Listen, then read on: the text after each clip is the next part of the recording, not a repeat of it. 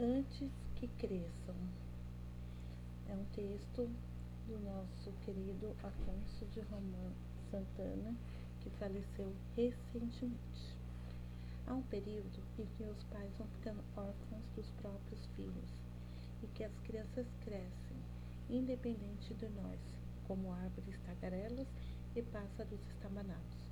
Elas crescem sem pedir licença, crescem com uma estridência alegre às vezes com uma alardeada arrogância. Mas não crescem todos os dias, de igual maneira. Crescem de repente. Um dia se assentam perto de você, no terraço, e dizem uma frase de tal maturidade que você sente que não pode mais trocar as fraldas daquela criatura. Onde é que andou crescendo aquela danadinha que você não percebia? Cadê aquele cheirinho de leite sobre a pele? Cadê a pazinha de brincar na areia, as festinhas de aniversários com palhaços, amiguinhos e o primeiro uniforme do maternal ou da escola experimental? Está crescendo num ritual de obediência orgânica e desobediência civil.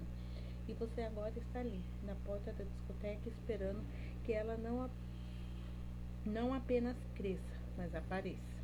Ali estão muitos pais, ao volante, esperando que saiam esfuziantes sobre patins.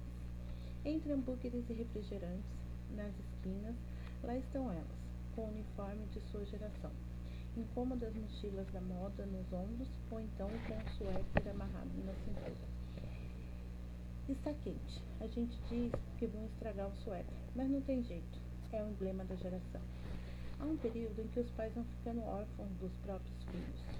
Longe já vai o momento em que o primeiro menstruo foi recebido com um impacto de rosas vermelhas.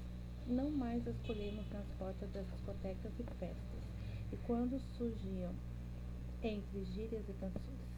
Passou o tempo do balé, da cultura francesa e inglesa. Saíram do banco de trás e passaram para o volante das próprias vidas.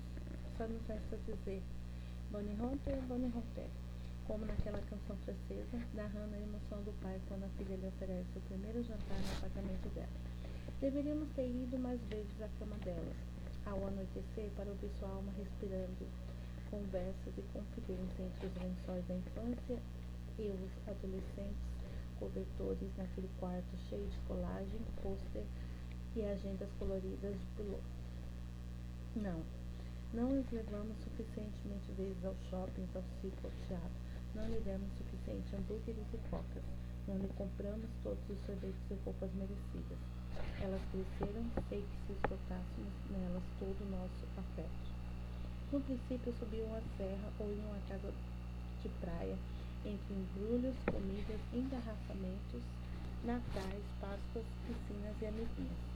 Sim, havia as brigas dentro do carro, disputas pela janela, pedidos de sorvetes e sanduíches, cantorias infantis.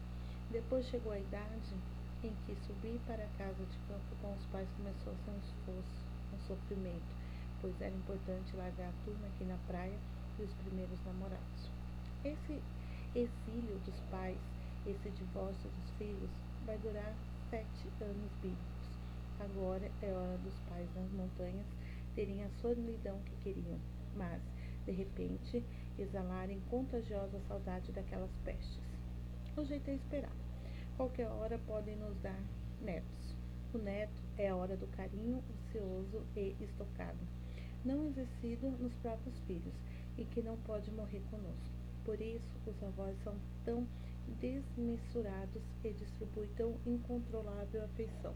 Os netos são a última oportunidade de reeditar nosso afeto. Por isso, é necessário fazer alguma coisa mais, antes que elas cresçam está no livro O Homem que Conheceu o Amor, é, publicado pela editora Rocco em 1988 no Rio de Janeiro. Espero que tenham gostado.